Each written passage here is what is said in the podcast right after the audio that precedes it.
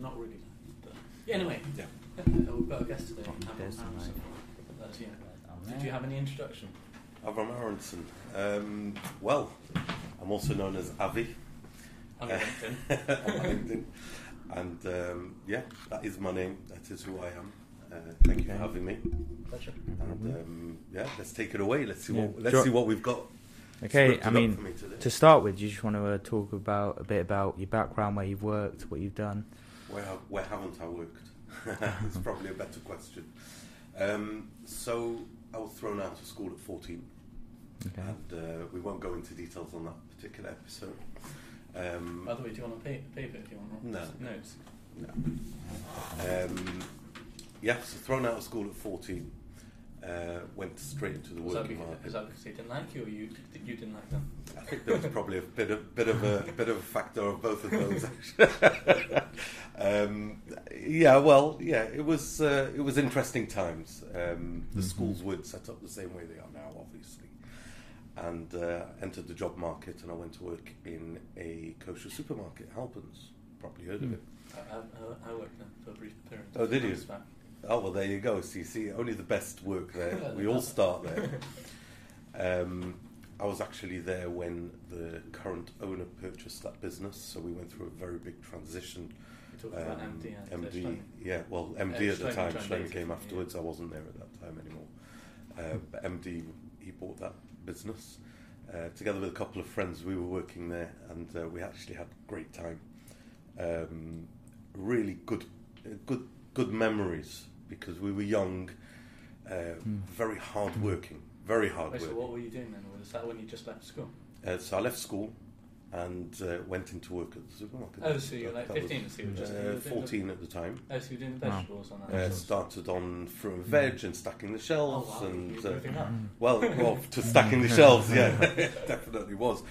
Um, but but I've always had a hard work ethos because um, I don't come from a wealthy background. Um, Mm. I'm the oldest of fourteen, uh, nine boys, five girls, same father, same mother, and um, you know, a large family. Inevitably, Mm. unless somebody's super wealthy, you're not going to have much money within that family. So uh, anything I really wanted to buy for myself already from age 10 plus was always about working during my holidays and school holidays. I was working in other places, odd jobs here, odd Did- jobs there. Did you start your own business in school? Uh, well, uh, I I used to. that s- Yeah, well, I did actually. A business, I don't know if we can go as far as calling it a business, but it was rather enterprising, I thought. Um, I used to go to the shop and buy blocks of marzipan, and then with a ruler, I would measure out 10 centimeters slice it down, Hmm. and then I would sell each slice, you know, uh, as one does. Uh, and it was actually very lucrative. Uh, we did quite well. I must have been working on margins of 150%. Don't tell my friends. and um, we we went on from marzipan over to um, packets of sweets and Mhm. you know whatever, well, you- as one yeah, does. just a bit of everything. A bit of yeah, a Yeah. bit of wheeling and dealing in the in the Mhm. right way. Yeah, who doesn't do one? It's Yeah. a lot of fun. um, but yeah, no, that was that was in school. But I wouldn't I wouldn't say I was. I- I wouldn't say there were entrepreneurial directions coming yeah, out of it. well, most people, if you look at it, most people don't start sell in school. So if you do it, it's a bit different from the rest, at least. Yeah, well, I mean, we had we had quite an enterprising class. We had one boy who used to write little stories um, during lesson. So he would like did. take take literally squish, squish them down to the tiniest of size, and he'd have like ten pages or whatever, uh, almost like a, a Beano comic type of idea. Mm. Uh, do you even have Beano nowadays? I Yeah, don't know they, you they know do what that still is. go on. Do they? Every weekly, I think we get one. Oh, do you? So there so. you go. So it was that type of idea, and he used to draw little drawings and little things, and and he would charge ten p for a Oh read. wow, okay. And then if you didn't return it, you got charged another 10p. So it was quite, it was, you know, we had that. We had um, another boy who used to uh, buy, buy footballs for the school because his father was the one who supplied them. And he used to, I don't, well, probably can say it now, he used to nick the balls along the way Ah. and then sell time with the ball. So if you wanted Rent. break time, he would rent the ball out. Mm. Um, it's, yeah, so you know, it was just, it was that type It's a lot of of fun to see these things, Yeah. to see them, even if they're not right. It's just Well, I, you know, it's it's. I think it's part of growing up. Um, Yeah. You know, there, there's no doubt a school has to bring a certain amount of of knowledge to the child and it's got to help them to grow. But I think these things are healthy if they're done in a healthy way. So, um, you know, nowadays nobody was going around the back of school and smoking and that type of thing. It didn't really exist, or at least in our school, it didn't exist. Um, but so that was really where you got up to in trouble was what you're going out Yeah. to buy now to sell, and make sure you don't get caught along the way. You know, it was very much that type of uh, uh, industry. Um, Did you get caught? Uh, a couple of times, yes, uh, a couple of times, and uh, when it did happen, I'd, obviously uh, everything was taken off me. But I would just start again. It was a, like, it was a luc- lucrative market. Uh, marzipan was hard to get hold of. yeah, it was used to sell in. It was, it was uh, half, half, there was like 14 kids selling in the school. Half the people working for me and selling sweets that I. Right. So it's a lot Oh, of so you had you had the sales team under you. Yeah, exactly. Well, you're an entrepreneur then. it's a lot of fun. I mean, but when I got caught once, I actually the school threatened to call the police on me. That was a bit different, but I was selling keys, master master keys Master to, keys. to the lockers. So. Ah, But still, Oh, were you yeah. making them? Or were you No, no, stealing them? I copied them and then. Oh. yeah, so so that's already a little bit of a yeah, that's a little bit different. I'm Yeah. sure all the boys who had their lockers within that master key opening part were too happy with that. Yeah. Yeah, but um, no, of fun. the, the police were never called. It didn't get to that stage. Not at all.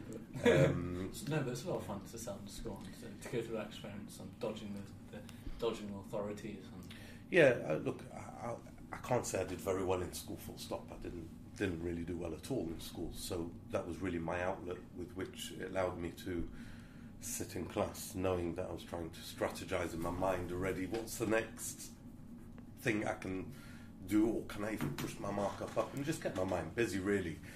Um, I mean, there's various other things that we, we used to get up to, my friends and a couple of friends and I. We used to get up to little bits and pieces, but nothing untoward. Mm. We were okay kids until the end. Yeah. Occa- occasionally you learnt as well. Just Um, occasionally. No, every so often. No. no, No. Did, no. Um, I, I struggled with school. I struggled Okay. very much with school, um, and it wasn't What the. do you mean, like just listening in class or? Um, look, I, I grew up in a place called Sunderland, uh, which is further north than Manchester. Um, we were a very small Jewish community, so in my class there was one other boy and myself, and the rest were all girls. So we were learning at that time, as I was growing up in, I would say, my key ages up till age 11. Uh, I was learning more about sewing than I was about anything else. Um, my Jewish studies was extremely limited. Um, again, because of just the whole dynamic of growing up in a very small community. Um, so when I did move over to the high school, which was in a different town, uh, I struggled just with basic No, knowledge. didn't I didn't have I didn't have any of the knowledge that the others had.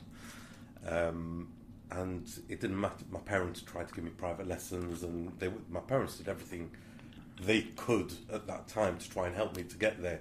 But I think How by that time it helped was you?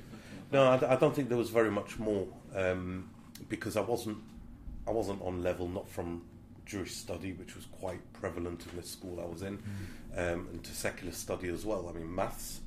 Um, you know, if you would ask me at that time percentages, I wouldn't have a clue. Times table, probably just up to fives. Um, it, it was an extremely limited upbringing that I had up till age 11.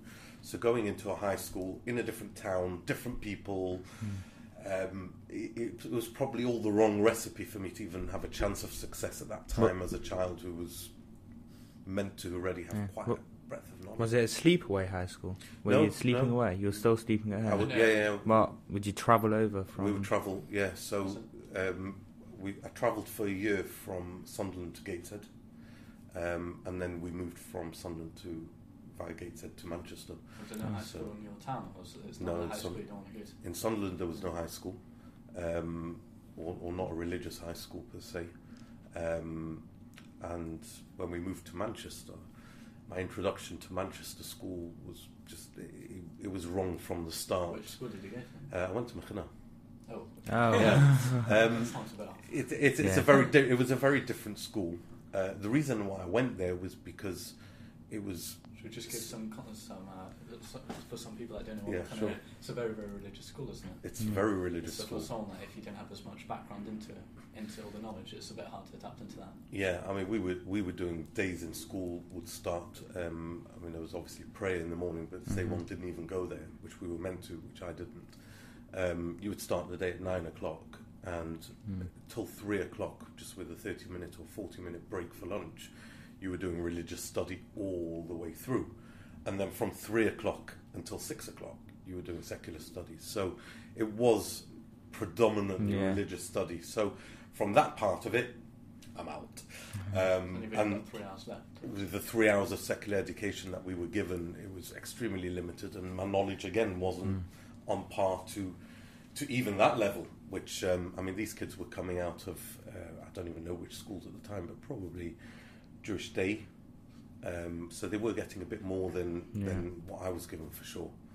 Uh, so yeah, so that was really that was really my my school years very uneventful. Other than uh, I kept getting Mm. into a little bit of trouble, and not in a major Yeah. way, but you know, it got to a point where the school was sending me out in order to go buy postage, postage stamps and and you know various different bits of stationery that they needed. They would send me to the village, which was Which school Ten is this? The high walk. school. it's a high school. Oh, Machina. so they wanted Yeah, they- I- it was easier for them to see me outside than inside. Yeah.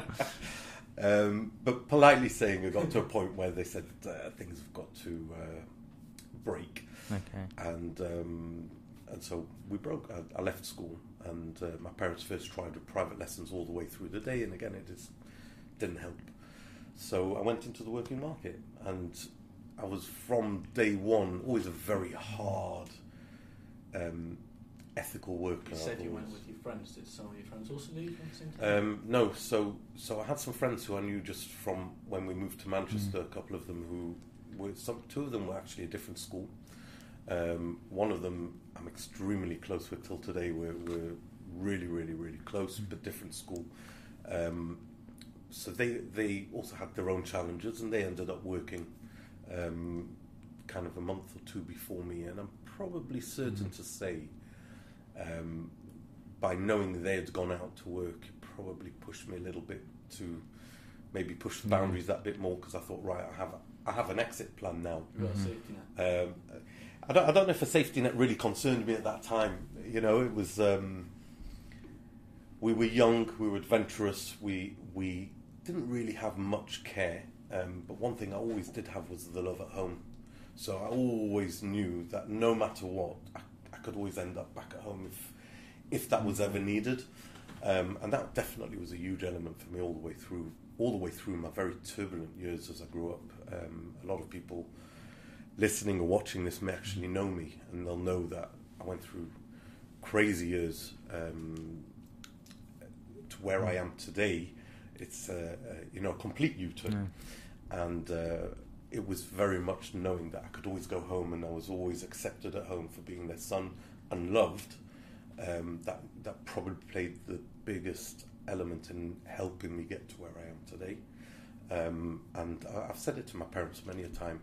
It was probably the most difficult period for them was to see their eldest child at 14, um, seeing the eldest child going through quite some big challenges. Did you lead Um, any of the younger siblings on to do anything else? Because obviously the eldest. Well, I left home quite early, relatively By early, but you mean you to work? well, I, start, I, I was at home first when I was working, um, but then once I moved on from um, the grocery store, um, I actually started moving on to my own development and started thinking about what do I really Mhm. want to do. Fell into a couple of odd jobs, fell into some quite big jobs along that journey. Um, so I left home at 16. Um, I did try yeshiva for a short while, um, Jewish college. Yeah. Uh, it wasn't for me, so again, didn't really last very much um, time. Uh, had some fun there as well, um, and then yeah, I really, really took on from there. I moved to London. Um, Wait, so is after Halperns, where did you go to? so after Halperns, uh, I moved to London, and Did you know what you were going to do then? no, So No, you no, just no. Went into. I, I moved to London because one of my friends, a different friend, Mm. um, he had moved to London and he found a warehouse job in London and he's going to me, oh, London's great. the nightlife, you know, and all this this palaver. It happens to be it wasn't so great for me. I'm not a I'm not a party animal per se. Um, but he said, hey, listen, come, you won't have a problem finding a job. So, yeah, fine, fine. Okay, so we went to London. Um, the first thing that hit me back then, I mean, you know, I'm, four, I'm 44 now, and we're talking when I was 16. The first thing that hit me was the difference in, in suddenly my expenses becoming much Yeah. larger. So I was always at home. Didn't earn very much in the grocery. It Wasn't Yeah, well, yeah. So I wasn't really paying rent. I, I always gave my parents a little bit, very little bit. Well, probably I probably should have given them more. Um, I just felt that, that they could do with a, a little bit of help. Um, they never asked for it, and, and we're not talking in any sense big money that they would turn around and say no. Um, I just, I don't know. Maybe even someone possibly put the idea in my mind that maybe it's the right thing to do. Uh, I was living there, I was eating their food, I was sleeping there, and I, wa- I wasn't really following the trajectory of finishing school and going to college or university or whatever that may be. Um, so I was, you know, passing bits and pieces. Um, but ended up in London, and suddenly I'm paying rent, even though it was a room in somebody's house in their loft. Um, it was just suddenly started being crazy money, you know, and you, you, you think to yourself, "Whoa, right, okay," and that was probably my first real wake up call as to, hold on a second, you've got to do something with your life here because it's expensive. This is a room in someone's house. It's not even before food, before washing my clothes, um, you know, before travel. I had to get to where my work was, and it was a basic warehouse job again. Um, Did the warehouse job cover cover their costs? it, it covered the costs, but only just, um, which is probably a good thing because if I would have had excess money, I probably would have gone out to town and would have done a lot more. Um, I couldn't do that at that time, so it was really a good thing in hindsight. So just think about it. What would a 16 year old do without their parents? And if they had some money? Yeah, a bit of Well, money. yeah. bit of money and no parents. At, at that point, we were still 16, and I didn't have the money. I didn't have the money, so we couldn't uh, we couldn't do anything. Uh, it even got to a stage where I had to borrow someone's bike to get to work because I couldn't afford the bus fare to actually get there. Uh, it was very tight, and it was a big wake up call. Um, but interestingly enough, that warehouse job uh, actually led me into my first real job, um, which um, it was every se- well at the time I was seventeen when that started. Oh, so you were there, you were there for like half a year or something? I was there. I was there in the warehouse, uh, all in all, for about a year and a half. Oh, wow. Yeah, um, but after half a year or so, I started doing some other things for the company, and and the company was a fashion house. It was a company that was responsible for bringing grey trading CK jeans and DKNY jeans into the UK. So uh, I don't know if you know much about grey trading. Um, Yeah, yeah, sure, sure. It's yeah. uh, in effect, you can imagine that, say, in England, CK are selling their jeans, and they're saying that the sale price has to be fifty pounds. Okay, whereas if you were to go into Netherlands, you could actually buy them for forty euro. But I presume it's different Okay. prices. different It's different prices, different places. So the trick was to find a country where you can buy them cheap enough. Happened to be this country, interestingly enough, was Russia. Um, and Can't talk about that anymore. well, yeah. So, uh, but it wasn't. We're talking many years ago. Um, but it was Russia. It then actually changed into Turkey, um, and went to a few, few So different what did you countries. They, They were buying the jeans from there and then shipping them into Was the UK. allowed? So it was allowed. It's called grey trading. I don't know if it's still Feels- allowed. I really like don't. Not allowed. It was allowed at the time for sure. Um, and you could do that like when you were working out the UK. You could have, because I'm presuming they sell at different prices in different areas. iPhones. Well, uh, it, no, it's a different market. It works it works very different. I don't know if it's still allowed now or not, but at that time it was. Um, but they were doing that, and if it wasn't, Okay. as far as I was aware, it was allowed. Um, and they were doing very, very well from that. So I started in the warehouse, but then they were approached by a hip hop label from America um, who wanted somebody to carry their product in Europe. So this is where things really started becoming exciting because as a youngster, first of all, hip hop was still Mhm. rather underground in the UK at least. Um, you had the, the, the hip hop music and uh, UK house and garage music was very much under under the, the carpet. Um, but the market from a clothing perspective was massive, and nobody had really gone into it. So Um, that did a record label want to sell so, so the company who owned this brand, the brand was called Maurice Malone. It's actually quite fascinating, in my opinion. Um, the company is called Maurice Malone. Um, it is a designer in America. That's his name, and the Bank of Venezuela purchased the rights to sell his product outside of America at the time. So they developed a company that was buying brands and then they would take these brands and market them out throughout the world. So, for example, they had at the time uh, a Marilyn Monroe uh, license, so they were selling that was huge in China. I didn't actually get Mm. involved in that much, um, but it was massive in China at the time, and they were developing and producing and and, and doing so many different things with the Marilyn Monroe pictures and names and everything else. It was actually a very valuable uh, asset for them at the time. And one of the things they bought was this Maurice Malone label. So they came to us and they said, listen, you're importing clothes. That means you're also looking outside of the market. Um, would you be interested in taking this product and, and selling it out into UK and Europe? So they said yes. Um, and that was where things just started going insane. So, first of all, there I was a young boy. I'd learned the skills of warehousing. Um, it, at that point as well, I'd kind of learned how to invoice through because that became part of my if remit. You, So, if you just go on that app on your phone press, it's very easy to invoice now. well, nowadays, yes, but in I mean, well, I I guess there's still some smaller businesses which maybe still be working with manual input. We, we, I mean, we at the time were, were working with a computer, which imagine a computer today is probably a million times slower. Uh, you could run maybe two programs in a time and uh, at a time, and, and before your computer actually went crash. You know what I mean? It was, like 50 tabs open yeah, you, could, you couldn't do that then. You really couldn't do that then. Um, and and the accountancy programs that were running at that time. Um, I mean, the big one was Sage. Um, they only had They're still open. they still they do, but they're far far more advanced as to what it was back then.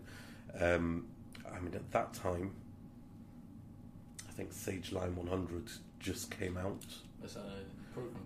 It, it's it was the accountancy program, uh, which was like so much more advanced than what we were using, which was Sage Line 50, I think, at the time.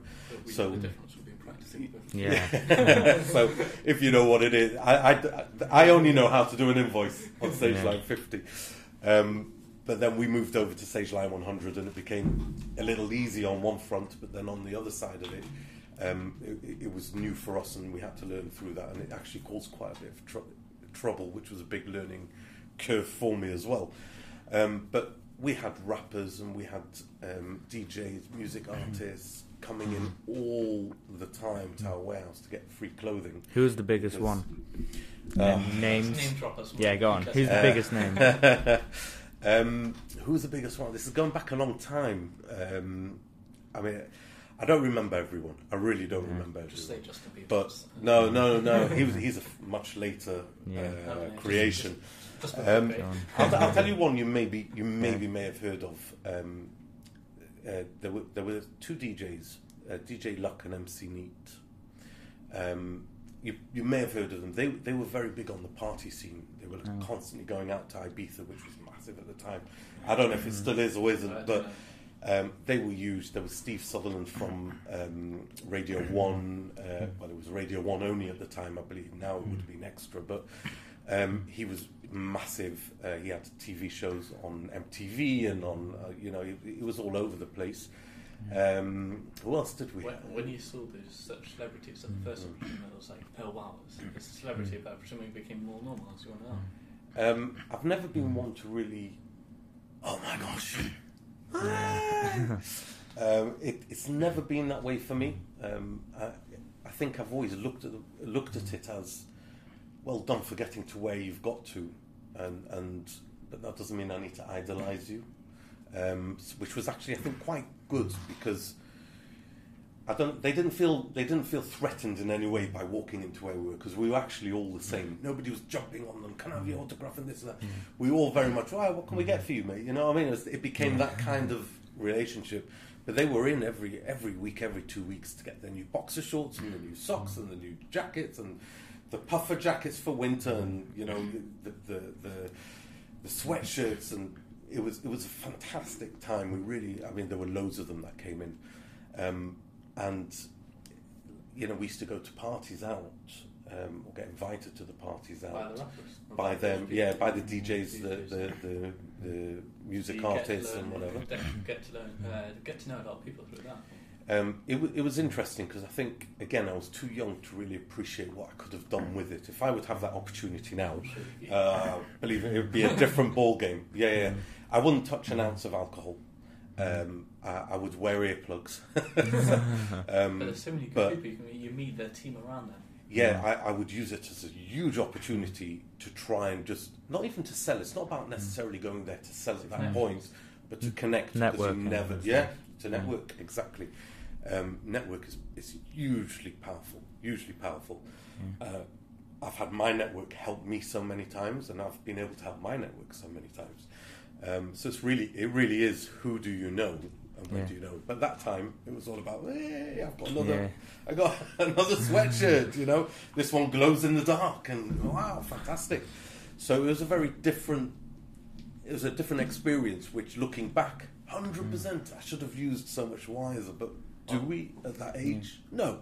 It was a party, and it was fantastic. What happened after? Did the warehouse promote you? Or? Well, I can't go into. De- I'm not allowed to go into detail um, as to what exactly happened. But in a nutshell, the management team that were in place um, when things f- became an issue, they left, and I was the only one who actually had all the knowledge of the day-to-day working of the company. Um, the customers, I knew them all inside out. If I didn't know them personally, I knew their names and I knew there, at least somebody within their company because I was packing the boxes. The warehouse boys who were by then working, or girls who were working for you know that time under me, it, w- it was still all coming to me. So I was really the only one who could actually bail them out from from closing shop. Um, so they sent me for training um, with a company called Accenture. Uh, was this when you were 17 years old? I was 18 by this Okay. time. Oh. Um, it was a company called Andersen Consulting, which uh, a huge uh, accountancy type company where they they did a lot of stuff around that. So it was all about development and staff development, team development. It was still quite a new thing in, in, in industry. It wasn't as widespread as it is today. Today you go onto LinkedIn and you say, right, Yeah. I need training for you know how to flip my right ear mm-hmm. up and my left ear down. You'll find it. Yeah. Uh, and if you don't find it there, you'll find it on Twitter or you'll find it on YouTube, you know, something. On Fiverr, each pays on a fiver. yeah, or five. Yeah. you have you might get something a bit different back, but yeah. Um, but but fundamentally, that wasn't really available. Um, so they sent me there for training. Uh, the company Andersen Consulting eventually turned into what is known today as Accenture. Um, it's a huge, huge conglomerate around the world and, and very large. So they gave me the skills at the time. Uh, they took it away from the warehousing and away from the invoicing and away from basic sale because remember these people wanted our product so it was quite a unique position but in as much they trained me to look for a sale to try and drive a better sale uh, training. it, it was it was Like, training that it, it was actually training for a year and a half on the job Oh, wow. I used to have somebody come in from the company uh, three times a week for half a day, um, and then once a week I used to they used to put me through a test. So it They're was really almost desperate. like going back to school. They were really desperate Uh, for you to, to they- succeed. Well, they had to. They were invested Were with there millions, What for you? not into me, but into this company that they'd built up and Maybe it's quite surprising to say someone from the warehouse had such a high. Did you lead the whole UK or did you? Just, Well, again, it was down to my work ethic. Um, I, to me, it wasn't enough that I'm just sitting in the warehouse sellotaping boxes. I, there's nothing wrong with that. Like, on the contrary, I will always push somebody. If you need to do something, go in the warehouse, deliver a bottle of milk, do whatever you need to do in order to A, learn to work, and B, to make a bit of money, right? It, there's no embarrassment in being a binman. You're doing a service which people need. There's no embarrassment delivering milk. When I was young, we had people delivering coal on their back. There's no embarrassment with it. You've got to work. A person has to work. So do what you can in order to then get yourself in a position to then think about what you want, right? You can't just jump in and say, "Hey, I'm going to go and be a CEO of a you know a company that's going to be 10 million people around the world," because nobody's going to look at you. So I've always had that type of ethos. Um, so I wasn't happy sitting in the warehouse. I had to know that not just sitting in the warehouse, I had to know who the customers were. I, had to, I was very interested. You had customers in Italy, Germany, Holland, Belgium, uh, France, you know, and, and, and you was, it was just you had Were you everyone. head of the UK branch or? So we was we were doing the distribution Europe wide. oh wow, okay. Yeah, so the marketing and distribution and the sales. And that was Across you were Europe. doing all of that. So no, it wasn't just me. We had sales reps on the road, and we had we had each mm. country had their teams. Where but did what position did they? compete? everything was feeding back in to this office in London, and I was I wasn't involved on a day to day with everything, but I knew everybody. I knew from the What customer. position did you have in the office? No, it wasn't. My position was warehouse. Oh, was- Oh. I built it up to warehouse manager. Not that it meant anything. No, I'm saying that when they put put you in, they when the management team left. right. Ah, when when they left, um, they put me as a director Oh wow, okay, so it's after the training. massive jump. Yeah, yeah, yeah. It was, um, it was after the training. They held the title for till I'd completed the training. Um, but it was it was really, I think, the beginning of me who I am today. Uh, without a doubt, it was actually um, the knowledge I learned then. Uh, was really taking all the bits and pieces that I'd seen, um, you know, instead of plucking out the air and just, oh, how do I do that and try and learn it myself. They kind of put a system in wouldn't it? Because like you're doing such a high position, t- such a massive jump at such a young age.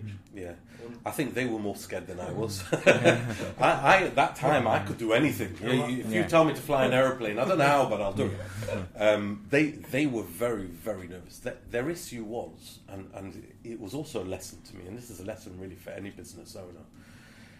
They were so they had invested millions and millions of pounds, and and we're talking back then twenty years ago, so the value of it's probably whatever Yeah. today is way more.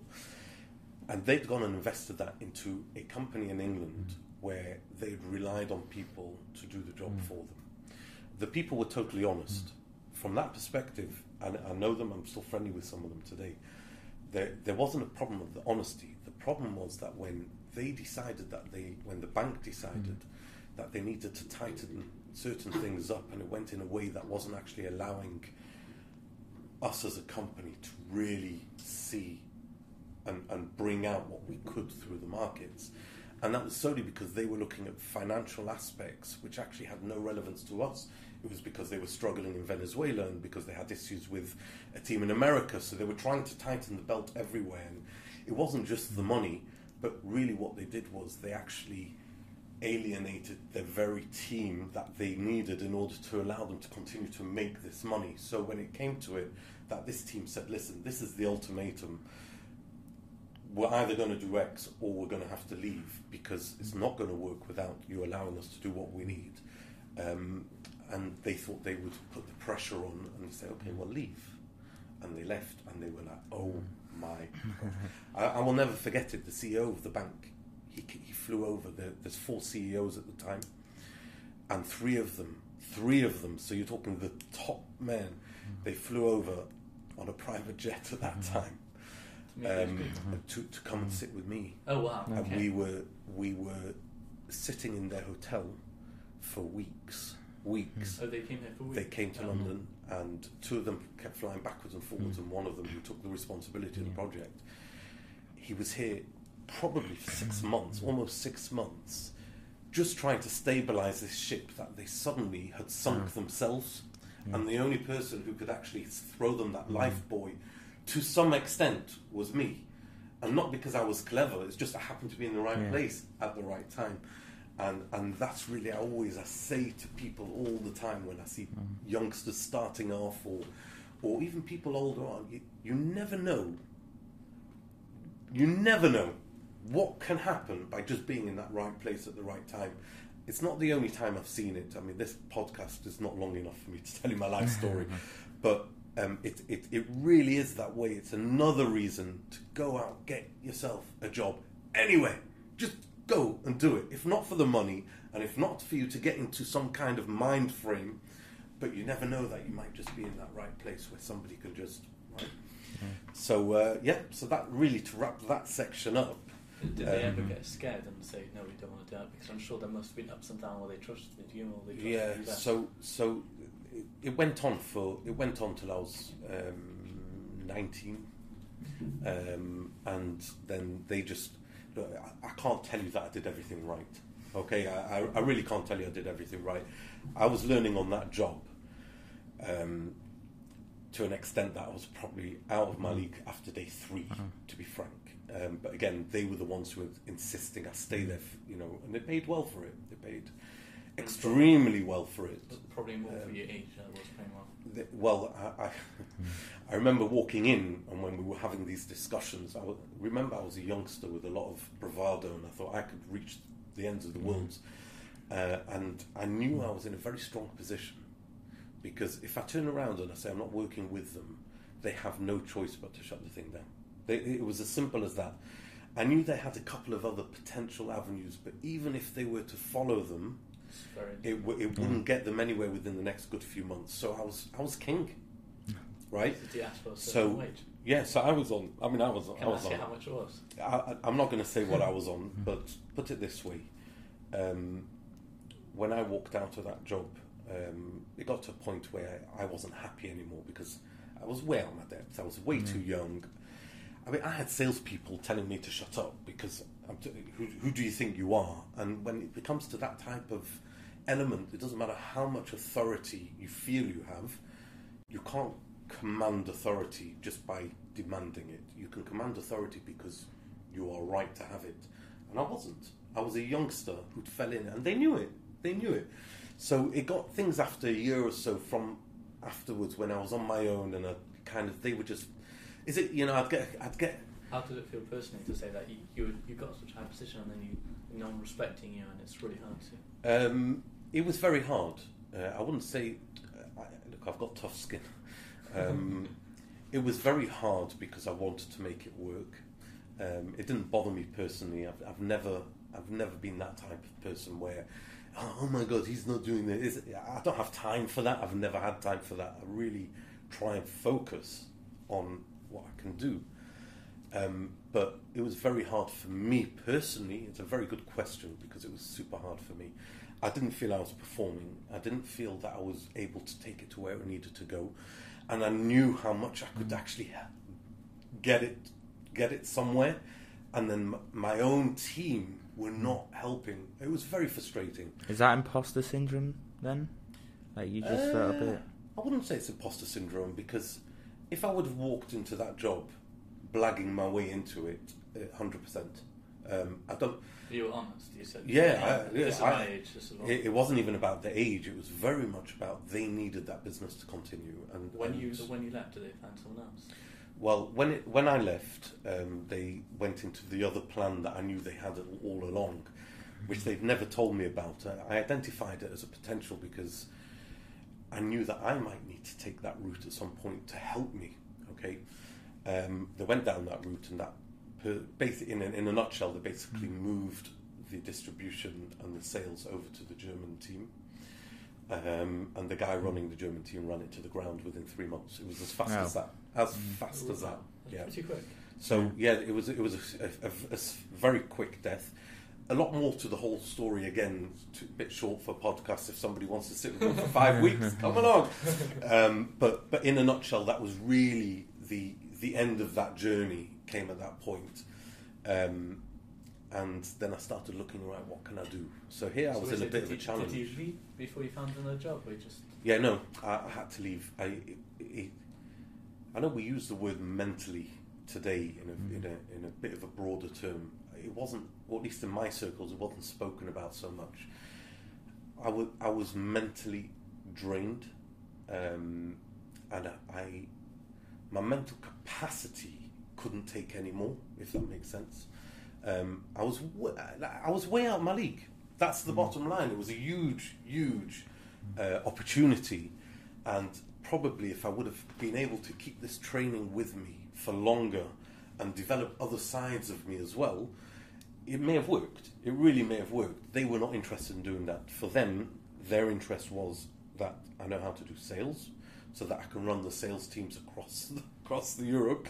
So I wasn't even being honed in necessarily on sales skills for me to sell to you as a as a consumer or, or, or pro- uh, yes, you know somebody who wants it.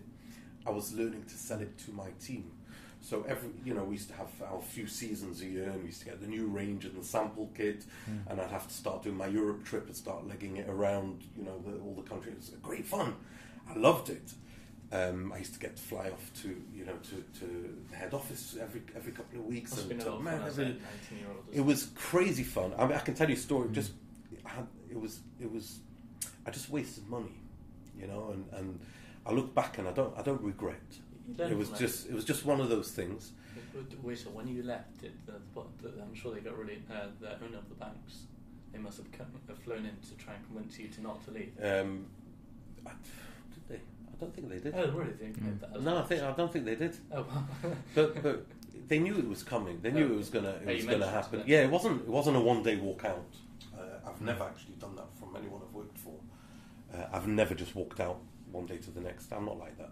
Uh, even if I'm not happy, I want to see them, you know, do what they Mhm. need to do and continue. Um, so, so, but I, I don't think they came to try.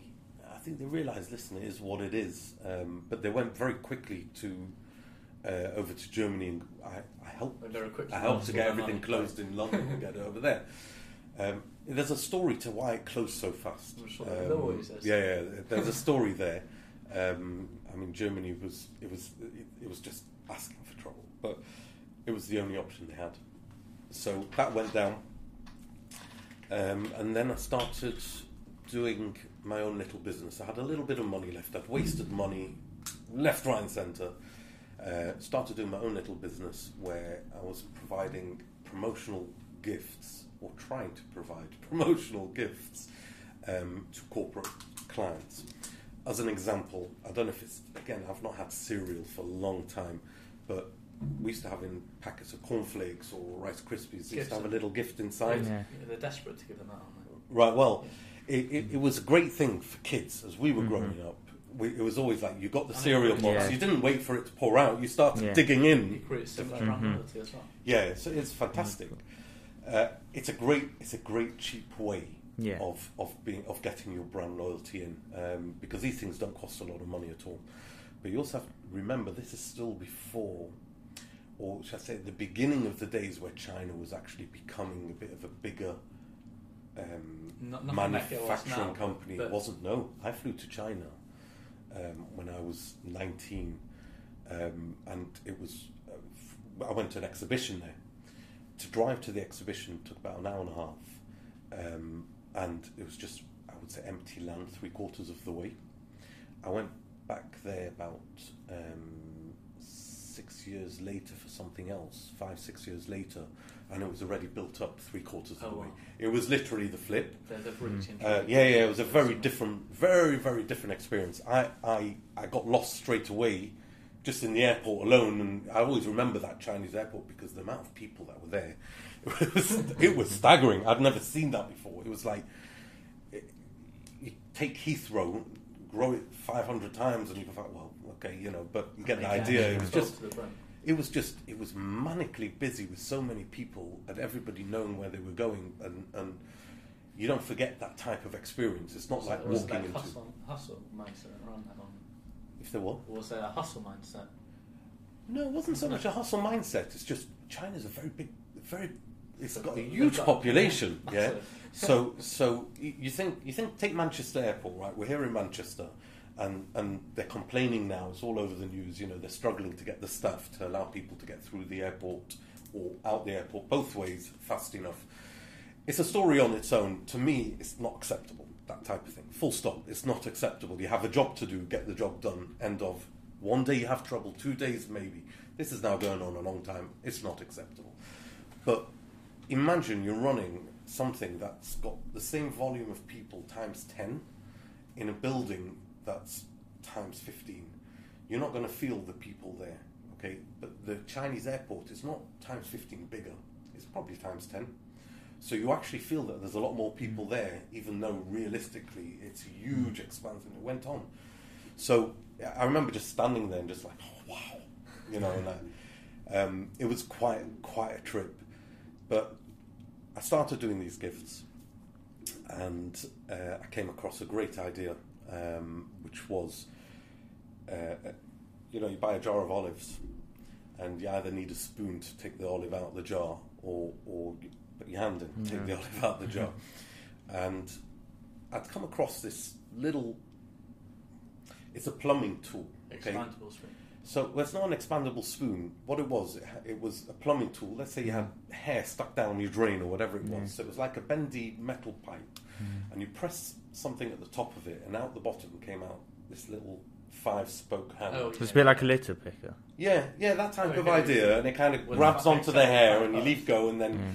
you kind of drag it out the drain, and all the, the rubbish comes with it, Mm. right? And I've, I'm looking at this, and I've got a bit of an imaginative mind, to be fair. Um, and I'm looking at this, I say, "Ooh, okay, I know what I can do with that." And I developed with a manufacturer in China. We developed a very small plastic um, stick Yeah.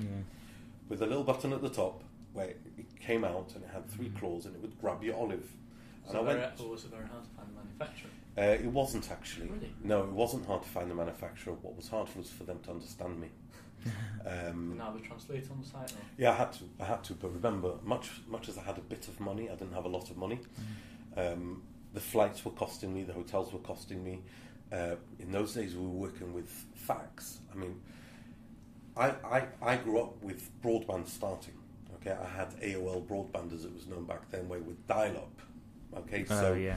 you you were lucky if you were able that? to get what exactly you were lucky if you were able to get a connection the first time and when you did Yeah. get a connection just to write the words hello and to have that go somewhere and to wait for the response it was it was you shut down the computer and come back tomorrow it was a very different experience than what it is mm. what it is now Yeah. so, so I couldn't afford to just have a, a, a translator with me, f- you know, for all the time. But also, I had to do a lot of the design and the backwards and forwards was done while I was in the UK. So, it, it was a very big challenge, um, but we got there, and I got in contact Who's with. we? Was it with someone else? No, no, no, no, no. Yeah, uh, we. I'm we. um, and I got in touch with a Spanish olive manufacturer, who one of the largest uh, across Europe. And I said to them, "Listen, I've got a product for you." And I went to visit them. They were very excited about it, and everything's fantastic and great. And and I was on a right. Here we go. Right, and at the same time, I came up with another little idea, which I'm not allowed to talk about because it got bought from me. So um, but that was for cereal manufacturer and whatever. It, it started like I see this thing, ooh, maybe, and and then suddenly I got a phone call from uh, the Spanish manufacturer. I'm very sorry to tell you we can't uh, take your product. And I said why? They said well, there's two reasons.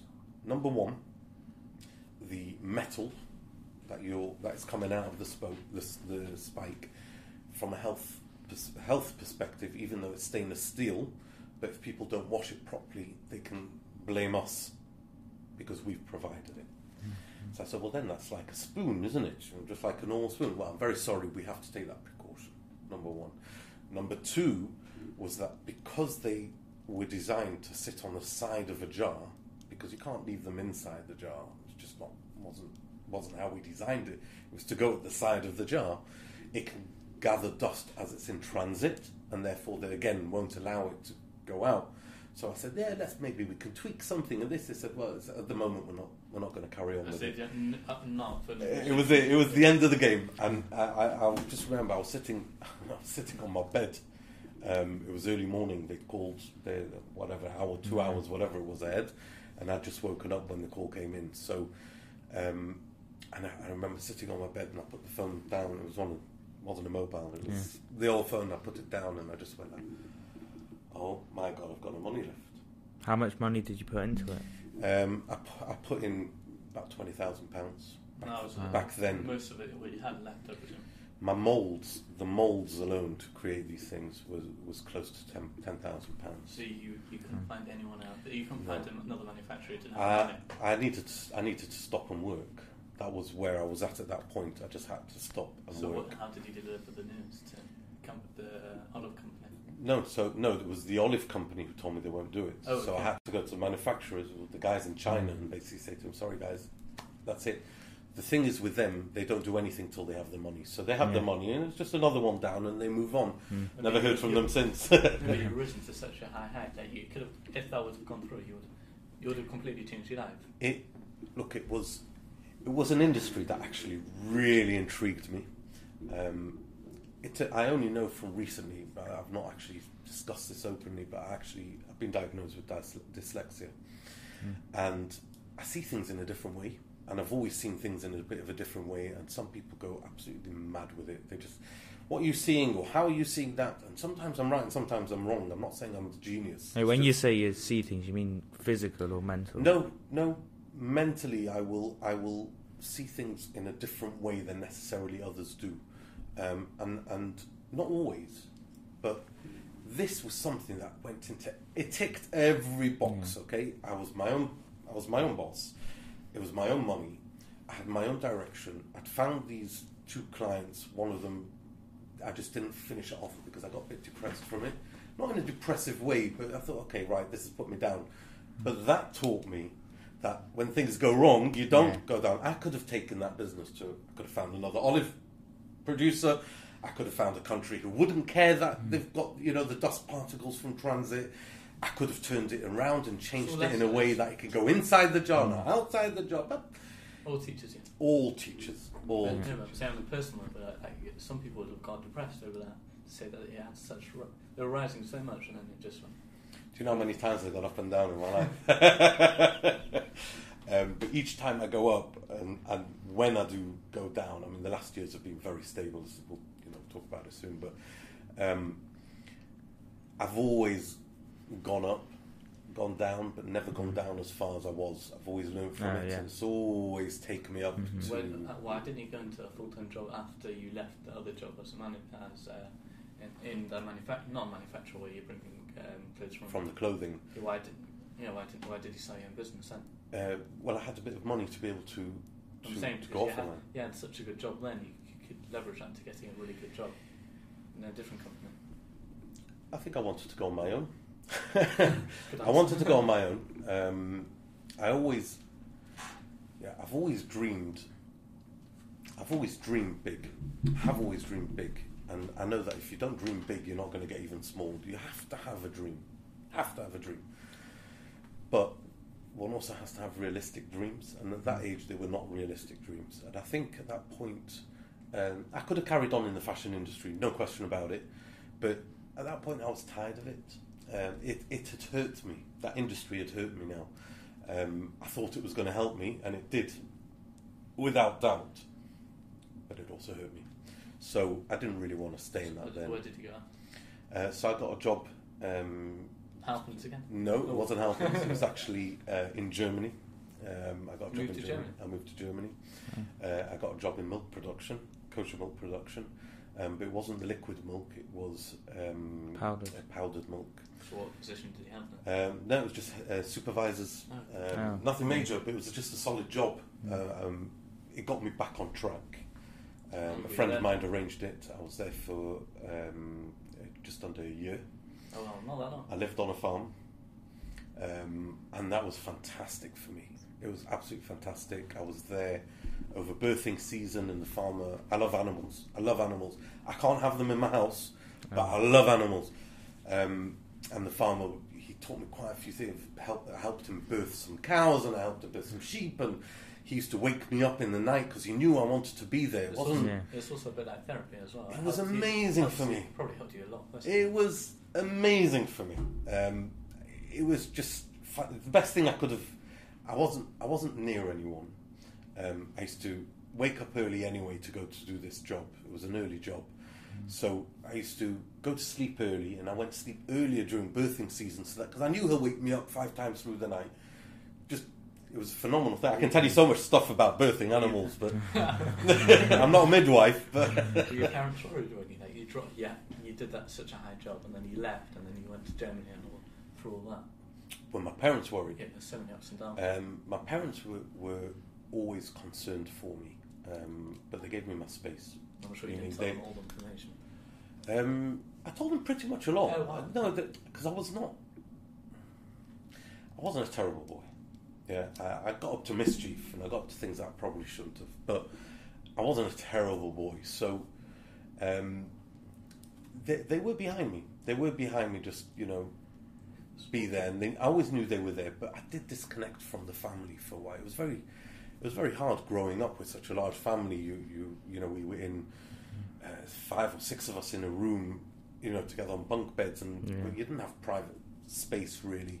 but no Um, just I was just thinking about the point where you were the manager of that clothing brand Mm. well, a bit higher than the manager um, and then you think about your family which didn't have as much money as you did and it's, um, did not feel like you're on top way higher do you know what I mean No, I never. No, I've never. do you see why people Yes, get that I can see why someone would would possibly get go one, that yeah. way. Yeah, uh, money's never. I, I know I need money, but money doesn't drive me.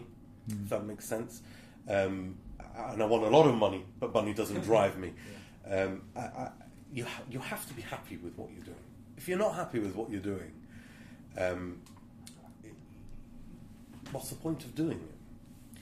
And and I'm not saying that sometimes you have to do something that you're not happy with. I did some jobs which I wasn't happy with. This milk job, whilst it was fantastic for me because it happened at the right time, if I was mm. doing that now, I'd be totally depressed because it's not really where I want to be. It's not what I want to do at this moment in my life. Is there something wrong with the job? Absolutely not. But it's just not what you want mm. now, right? So one always has to to know where you want to go and how you're getting there, and and to allow whatever you're going through at that time to almost try and drag out of it. Where is it going to help me on my next step? So that for me was unbelievable. It was a year out almost of where I was living nowhere. You know, from from a Jewish perspective, I used to go for Shabbat. Um, I used to go to Holland. To my grandparents lived in Holland, so I used to go to them every weekend every other weekend or so. Or occasionally, I used to go visit friends in Belgium.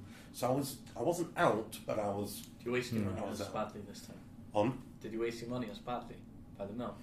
By the It when wasn't that much money. It wasn't that much money that allowed me to waste it. Um, but um, I think I'd learnt my lesson at that point. I'd learnt my lesson at that point as to the value of what the money is, and I can tell you, um, you know, I've- I've been quite an entrepreneur along the way, and I'm not worried to put my money behind it where I need to, but it has to make sense now. And at that point, it didn't need to make sense. It was just let's just do something. Uh, I, I'm, I'm not going to go into stories. I can tell you stories of where you would go, oh my gosh, why? Um, Everyone and, and everyone has these stories. You learn from them. As long well, as you learn from them. you need to learn from them. if, you, if you don't learn from them, um, then you're going to have a problem. Yeah. Right? Uh, so that was Germany. Um, and then, what happened after that? um, I came back to London and uh, I went into the air conditioning business. Um, oh no, after that, I got married. Oh, yeah, Oh. that's, that's a good Wow. I got married.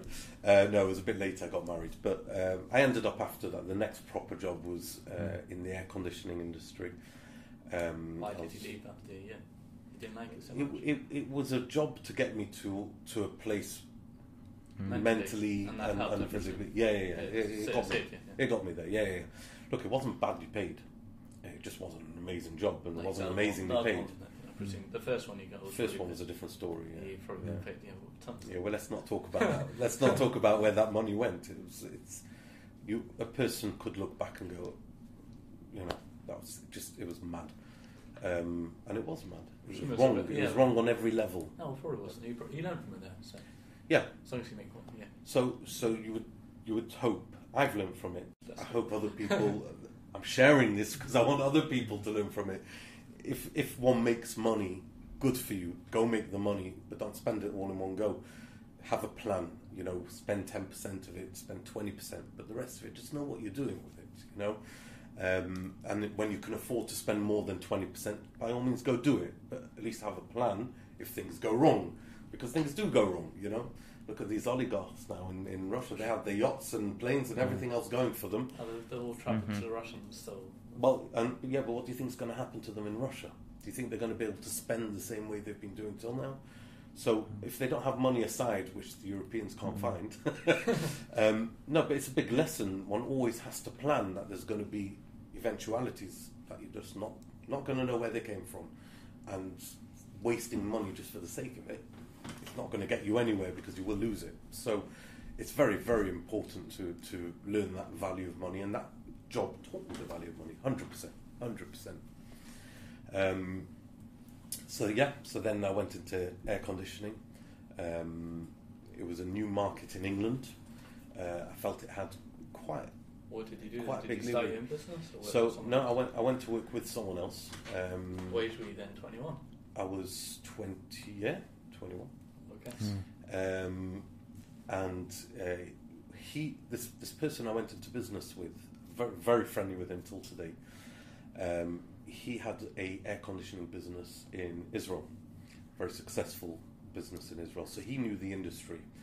So he was the one who knew the technical sides, and he was, you know, we worked to get the machines, and he he knew that side of things You did the business. and uh, and and I did more on yeah trying on the sales and and the development of the business itself, and that was really the I would say the grounds the ground bricks of what got me to where I am today. Not that I'm anything amazing, but it just gave me the stability of where I am today. So we went on that journey together. Uh, did a couple of years um, where we were selling here in the UK, and everyone told us, "You are mad. Who needs air conditioning in the UK? You crazy? It's cold, and even when it's hot, it's never hot enough." And how did it? How did it go? but guess what? It went super well. Did you It sell the went su- business? It- well, I didn't sell the business. The business is actually still running. Um, it's not mine. I got my way out of the business. What do you mean the by that? You exited it? Or I exited the did business. buy, buy your shares off you? The- the- I exited the Let's business. not talk about that. no, no, it, it, it's again, I can't discuss it, it- the, the exacts of it, but uh, I exited the Did you make a the lot from it? Uh, I, I did okay from it, um, but you'll hear in a moment it didn't last. um, but no, we, we, we actually took the UK by storm with it. It was, it was phenomenal. The, the demand for someone to do air conditioning, uh, it, it just it was almost non-existent here. Did you provide and, and also actually put it in as well? So we had two parts. We were doing the supply of the units to installers, and we were doing we had our own installation team as well. Yes. Yeah.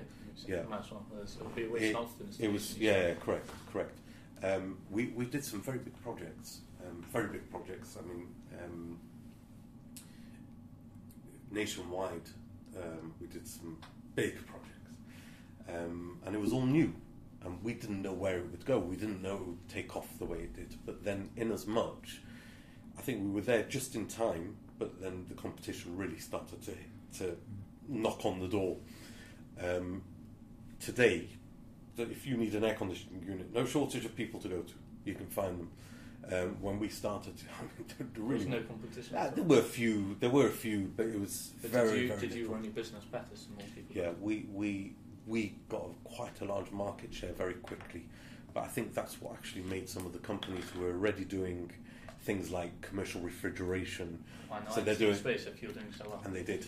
And they they did. took your shares. They were already doing air conditioning. Stores have always needed air conditioning before they did it houses, and, and but, but they they went and started developing wider markets. Now, it doesn't mean that because there's competition that you've got to stop what you're doing. Like I say, the company is still running and it's doing very well. Um, Amazon, no competition there. yeah, yeah. No. competition is a very healthy thing if you can if you can justify why you're in that competition. So, um, and we could. Um, How long We- were they- there for? uh, I was there. So I was there until I was 23. Two and a half years. Of, oh, Yeah, two years, two two and a quarter years. Um, and I mean, it's not. It's it's. I'm giving you a bit of a broad, slightly different the, the timelines, but to get Mm. to cut the little ones out, um, I basically went, met my wife, then got married, um, carried on that for a very short while, and then Mm. stopped, and um, then I invested in something uh, that didn't work out. uh, which was very, very yeah.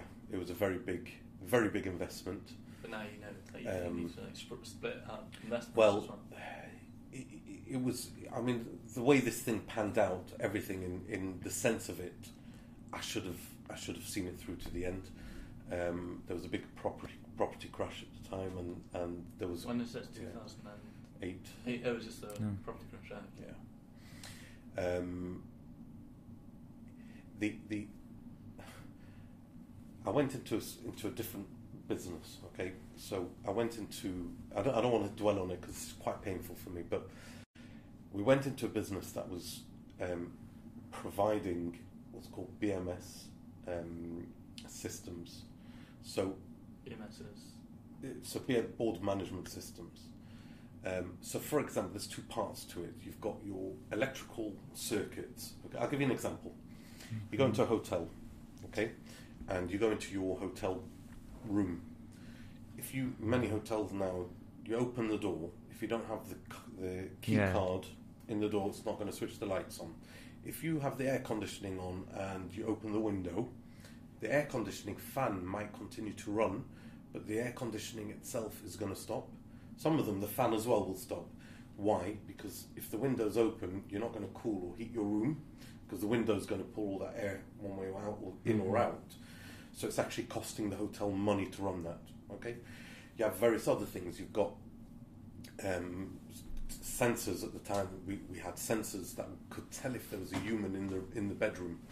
So if you went and left your card in the light switch holder and you walked out and you thought, "Hey, my lights are going to stay on, my air conditioning is going to stay on," this sensor actually realised that there wasn't a human in the room. Now, this was quite So li- you were selling those. Wi- yeah, so th- this was one element of it. That's the the the, uh, the the room element of it, and then you had the board management element.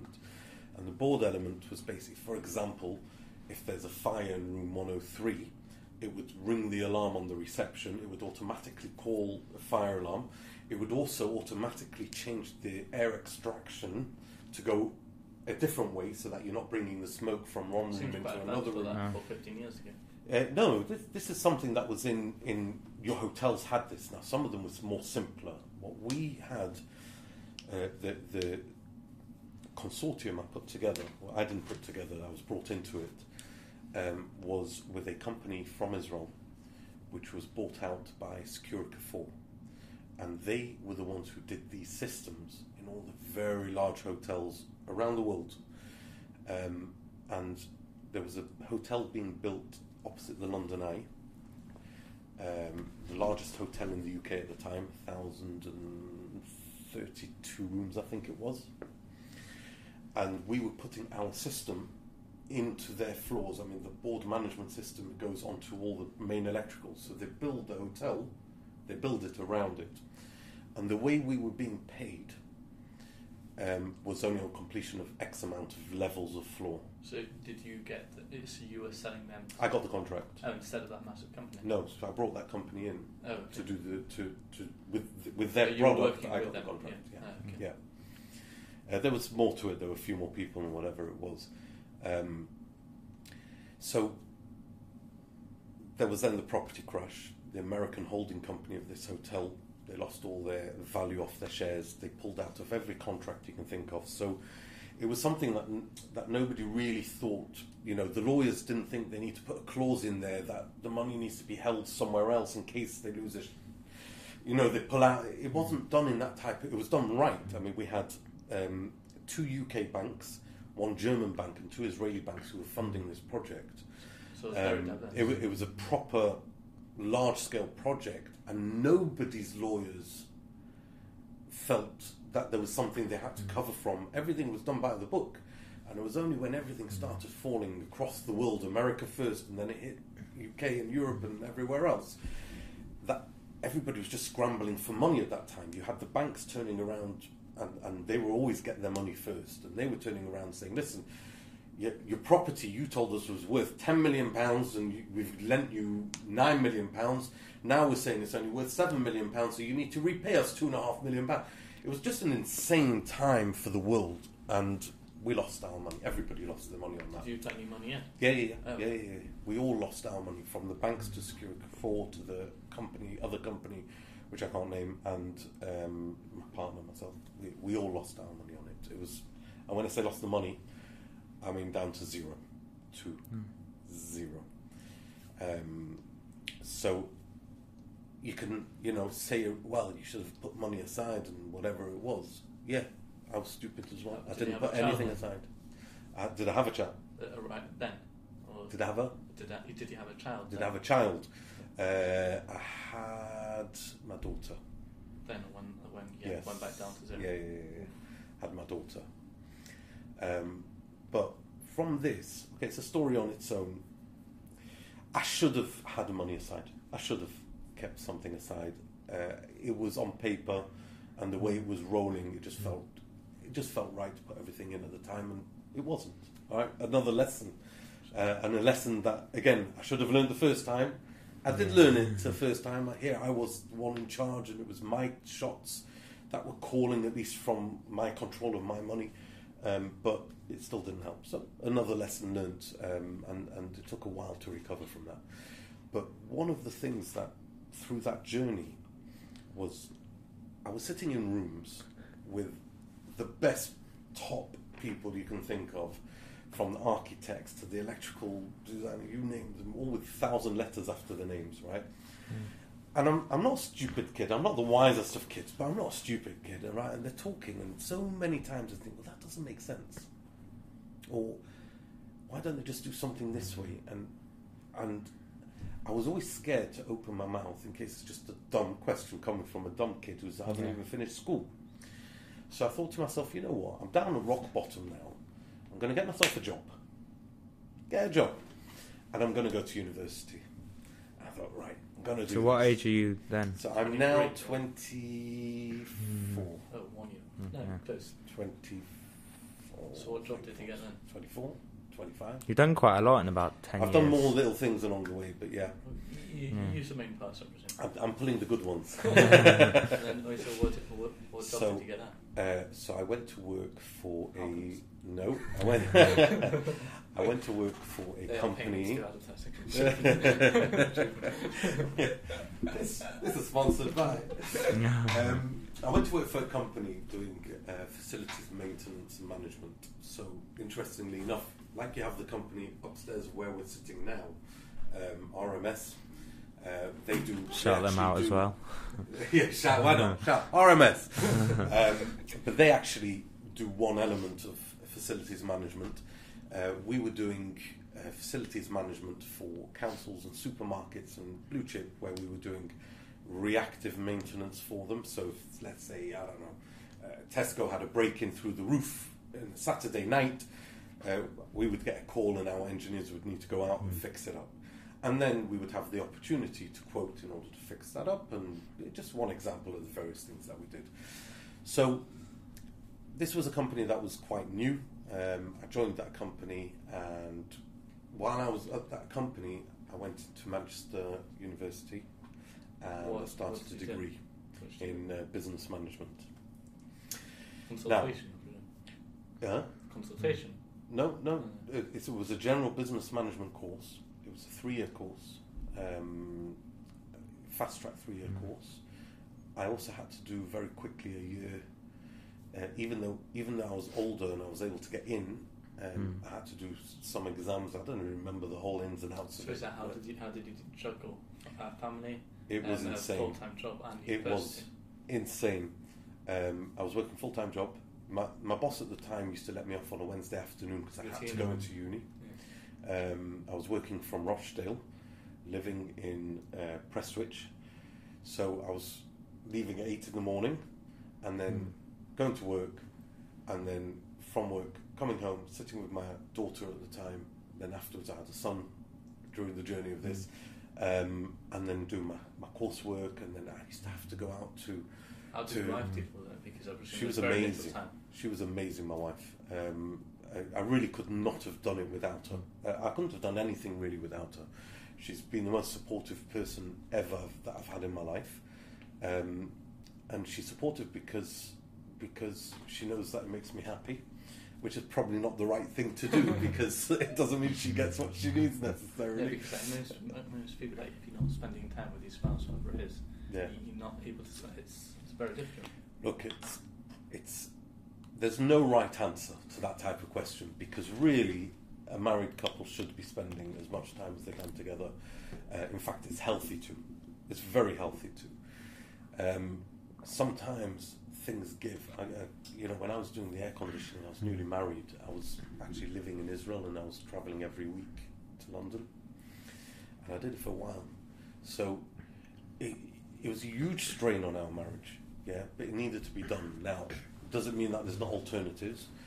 Probably in my marriage, I don't discuss enough alternatives with my wife, but that is for a marriage session, which we can do on another occasion. But um, you know, fundamentally, my wife has been my rock. She is my rock. She still is my rock. Um, and now with my new venture as well, uh, which I've, you know We'll get to that we'll on get the- to that Yeah. on the next section. um, she she's fully backing me and with me all the way, and I couldn't ask for more than that. You know? So what happened to your? Um, so you're you're working with that company in London or Manchester? So, um, where was I? At university, Oh, the juggling university, a, so a job I was- and family. Yeah, so it was a company based in Rochdale. Um, we grew that company quite nicely. What were you doing? in Um, that? What position did he hold? Well, he brought me in just to do whatever he needed. Really, he knew So he knew I needed a job. Initially, Yeah. he was just an assistant, really. It was yeah, it was really. It wasn't brought in with a particular role. He knew that my history, um, and and somebody put in a good word for me as well with him. The, I know who it was afterwards. I heard about that, but at the time I didn't. You just got LinkedIn reviews. Yeah, for which I have zero. um, but yeah, he he he. Look, I, he knew I was quite diverse, and what he needed at the time was was a diverse set of skills. So he took me on there. I got to know some great guys, one of which I'm actually working with now on the new venture, and. Um, you know, we, we did a couple of years there where we grew it and whatever it was, and I went through the university. What position did he hold by the time you left? Um, I don't, don't remember. I honestly don't remember. It was I better, I don't- presume, than when you came in. I don't. I'm, I don't even think we worked with positions really. We Oh, were just. just, as, uh, wasn't that big of a company. It, wa- it was a good sized company, but I think you know the engineer was the engineer, and, and Mm. your director was You the director, and everyone else in the office was Something. just Yeah. yeah. It's actually it's actually funny you asked that because uh, throughout throughout my journey, a position has never really driven me. I don't like having a word behind my name because even if I was a director, there are going to be occasions where I don't want the person on the other side of the table to actually know I'm a director. And whether that could be just because I'm trying to resolve an issue and I don't want them to know they've gone to the very top, or it could just be because it's a different hat I'm wearing at this point. No relevance that I'm a director, so why bring it in? Uh, or, or whatever. So I've never really been someone who, who's running after a title per se. Um, never driven me. Uh, am I earning? That drives me a bit more. Yeah. So so that that's really what it is. Um, in my last job, my last job, I was regional manager from the first day to the very end. Oh, so- and, I, and I went through a range of things. So, um, So, you so know, you finished. uh, When you left, you were there for a few years. so so I was there a couple of whilst years at university. uh, while I did university, but I got to the third year at, at um, university. at university, and I was struggling a bit because I, by then I already had my next child, And you had more work from university. more work, more more work from work, more work from university, more work at home, Mm. uh, and then it just all timed in with um, it's now similar time of year. So we had the Passover and Yeah. And a Shavuot, lot of Jewish Yeah. festivals. Jewish put- put festivals, which really Mm. took a good chunk of the time Yeah. away from everything else. Mm. Um, and it, it, then it suddenly hit me that why did I go to university in the first place? What am I doing here? I went there because I was scared to open my mouth when I'm hearing things Mm. on a table. I didn't actually learn anything from this course that I've done. Really, anything that we were learning, a lot of it was just stuff that if you're coming out of school and you need to go into university, mm. Most people. it opens your mind. You've got to learn how to do this, that, and the other. But it didn't actually help me. Most people say if you're so close to finishing anyway, you might as well finish. Yeah, but then I had my third child, and then I thought, right, okay, at this point, I would love to finish it. Don't get me wrong. Mm. I've said it also to many youngsters that I've, I've tried to help along the years. the fact that I didn't finish it is not because I don't want to finish. The fact that I didn't finish it is because I started so late. So start earlier. You come out of school, there are now so many different things you can do. You don't have to go to university. Get yourself an NVQ. Because you can get an NVQ. What's that? What's an NVQ? It, it's, it's like a graded certificate, so you will learn something. Uh, I'll give you an example. Um, you can become an apprentice somewhere, right? If you decide you want to learn how to, I don't know, become an accountant, so get a job as an apprentice in an accountancy firm, right? Number one, you've got a job, it's paying you a couple of mm-hmm. pounds. Number two, you're working within the industry you want. Do you know how many different avenues of accountancy you can go down? Go down tax, you can go down inheritance, you can go down savings, you can go down, I don't know, day to day bookkeeping. How do you know what you really want when you're 17 years old, 18 years old? You don't even know what's out there. No. So, what's really the best way to do it? The best way to really do it, unless you are focused and know exactly right, I know what I'm going to be. I'm going to be a tax auditor when I'm 25. Fantastic. Go So to university, do your accountancy course, do it. thinks that. Yeah, for sure, for sure. but um, you know, one one has to take the opportunities what are out, uh, which are out there, and there is a fantastic thing called apprenticeship in England, and you you go and you work in a place of the type of industry you'd like to go in. You get paid. You also get trained on the job, so you'll do some work there, and then you get taken out and you do some work. And you know what? If you like that, you'll get some tests and exams, and then you pass those, you move up grades, right? And then these are equivalents to degrees today. If you do enough modules, you don't need to do a university degree. Mm. You can actually do these apprenticeship schemes and It's- NVQs. And having real life experience. I, that's how I learn better. I mean, a lot of people think that. Um, I, It's very split. Do you know? Do you know? I don't think there is a right or wrong on that one because everybody learns in a different way. You know, yeah, I- yeah. I, I- I could be sitting here saying, you know what, I need to pick this up, and the way I'm learning is by going like this with my hands because that's how it goes in my head. If that's how I learn by doing that, do then that's what's needed, right? Yeah. So I think we're very lucky in the UK. We're very, very lucky that the, the business industry drives the direction for the youth with enough avenues to be able to really choose what you want, right? So grab the NVQs, go study, go on the job. You want to become a plumber, there's NVQs, there's, there's you know stuff in plumbing. You can do whatever you need, and you get paid for doing it, and you get the training, and you'll get to the end and have a level of degree like a university. It wasn't the same when I was there. It was a university thing. Anyway, back to university. Back to so did you cancel university? so yeah. So I realised that that I wasn't wrong. I was just scared to talk. And did you cancel? did you And- move jobs as well? So yeah, I So left. you did, did two things at the same time. Yes. Oh well. Yeah, yeah, yeah. I left that. I wasn't. I wasn't feeling I could go where I wanted to go at this particular Mm. facilities and maintenance company. Um, I took it to a certain a certain stage, and I just felt it was the right time to go at that time. So, finished with the university. I'm sure I could pick it up again. I'm, mean, I did the years, so I'm sure I, I might need to do one year again or whatever it is. But I'm sure I could pick that up, and I probably will at some point. But it just wasn't the case. And I got this opportunity at my last job, uh, where I've been for, for nearly 12 years. I thought you Um, had something else before, where you were a business consultant or no? I did my own. Yeah, I did my own anyway. Alongside that, I was doing a bit pieces. Business, business consultancy Yeah. here and there. Business consultancy.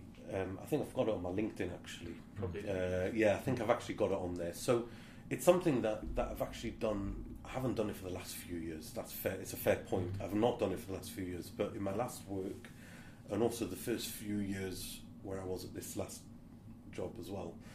Uh, sorry, my second to last work in this one. Um, I was doing a bit of consultancy. Um, it ended up. It, I thought I'd do it as an avenue to. I'd work somewhere and then let it start making some money, but I just. It, it wasn't something that I felt I could monetize. I have what I can give to people, and I, I felt it was my responsibility to give it to the people if, if they're asking for it. Yes, I could charge for it. Oh, you did but- it for free.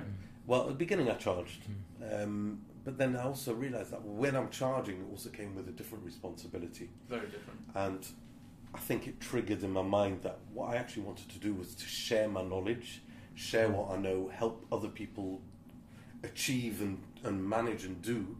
but I didn't want the responsibility of of me telling someone at the time at least of mm. me telling someone this is the way you need to do Mhm. something. And you know what? I think looking back now, I'm 44 mm. now, and I was then what 33. One could argue, you know, there's enough business acumen that's come through from those years, but here I am at 44, and do you know how much I learned over the last 12 years? But, I can't even but tell you. even when you're doing that business consultancy, you made such good connections by doing it for free as well, I presume. Oh, no, not really. You know, uh, probably not. Oh, okay. Um, so, because of my troubled youth per se, my, my focus has always been on helping youngsters f- try and find their way. You know, look, you're, you're, you're, you're both still young, right? You're very clear, you've got a direction, at least even with this podcast, there's a certain direction. You've Yeah. grabbed it, you've taken it, and you've gone for it. Do you know how many people would say, Oh, I'm going to be a YouTube star? So, Yeah. what do I need to do? Get my phone and off I go, and I'm going, I'm Mhm. telling you, I'm going to make millions. You know, they may make millions. They may. They probably won't. So, if somebody's working with that type of idea where where they feel that they don't need to work in order to achieve, they're never going to make it unless they've got rich dad and mum. And if rich dad and mum allow the child to spend their money in that way, so be it. It's a shame. I feel Not- sorry for that child. I agree, it's not about the money, it's just yeah, what you love. yeah, but they'll get where they Yeah. need to go. For me, when I see children, youngsters, not even children, I'm talking teenagers, when I see them go through school and I see them struggle with a direction and try to just to find themselves, I think if I've got what to give them, I'd rather put the energy there than to tell someone who's a 25 year old business owner, well, listen, you know, your sales direction's wrong. Um, we need to sort out your, your, your issues in your warehousing, or we need to sort out your sales structure, we need to sort out your accounting. Do you even know you have an invoice for four months? These are things other people can do. Um, I can do it very well. Most things I think I can do very well from that avenue of, of consultation. Certainly at a higher level today than what it would have been then, uh, but it's not. Oh, so, Not so, really. so RC, if you went with RC UK or something? So yeah, so What happened there? uh, so this was a um, a telecoms company based in London. At the time, it was a quite a small company. How big? Uh, they had people? yeah, they had one branch. I think it was five people. They had the the director and How many three, four, five others. How Uh, people does that have now?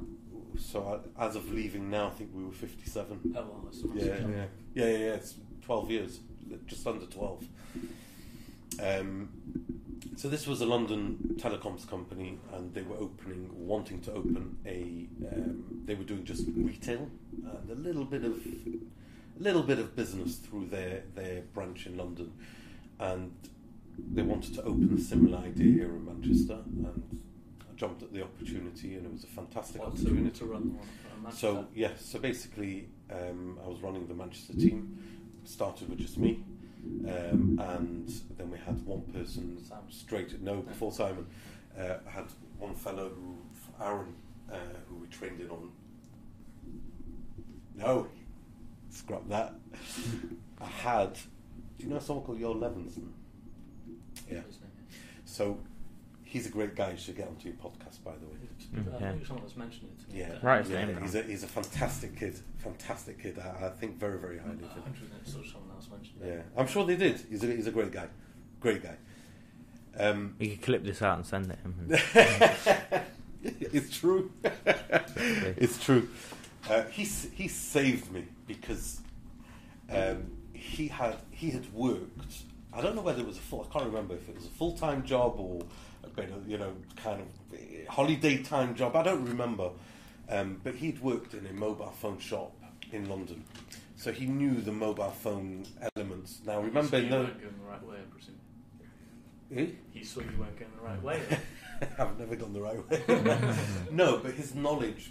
You see, I needed training into everything. So, the company in London had already done it for a few years. It was a little, little retail room upstairs um, on the first floor, and and you know they they'd been in it already for a couple of years. They were doing very well out of their local area. They did really well out of it, but the knowledge was all in London, right? So they wanted to bring the the same concept into Manchester, which we did.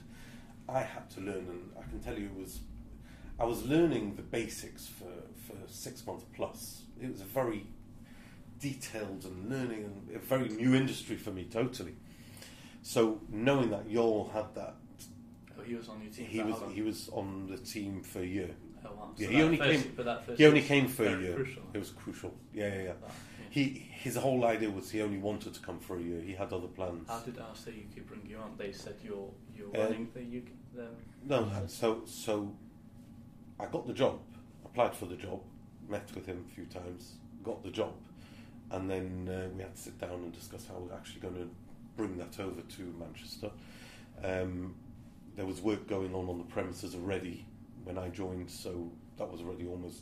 Uh, we thought it was almost done. It ended up being another few months, and, and then Yol sat with me. Then um, I then brought Simon Fogel in. Um, so I know Simon already from before this role, and, and we're very, very close friends. Very close friends.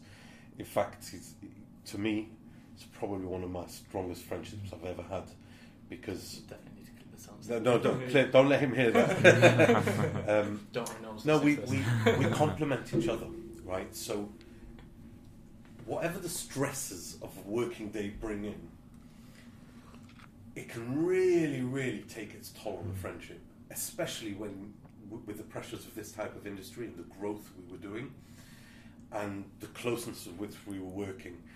And I think it's actually testament to the strength of our friendship um, that, you know, 12 years later, just shy of 12 years later, um, we are as close as we were in day one. So, so to me, it was like it was a no-brainer. I had to get Simon into this. It was they how you made all the hiring decisions? Uh, at that time. Now, it's interesting because uh, there's a story to that as well. I'm sure there but is.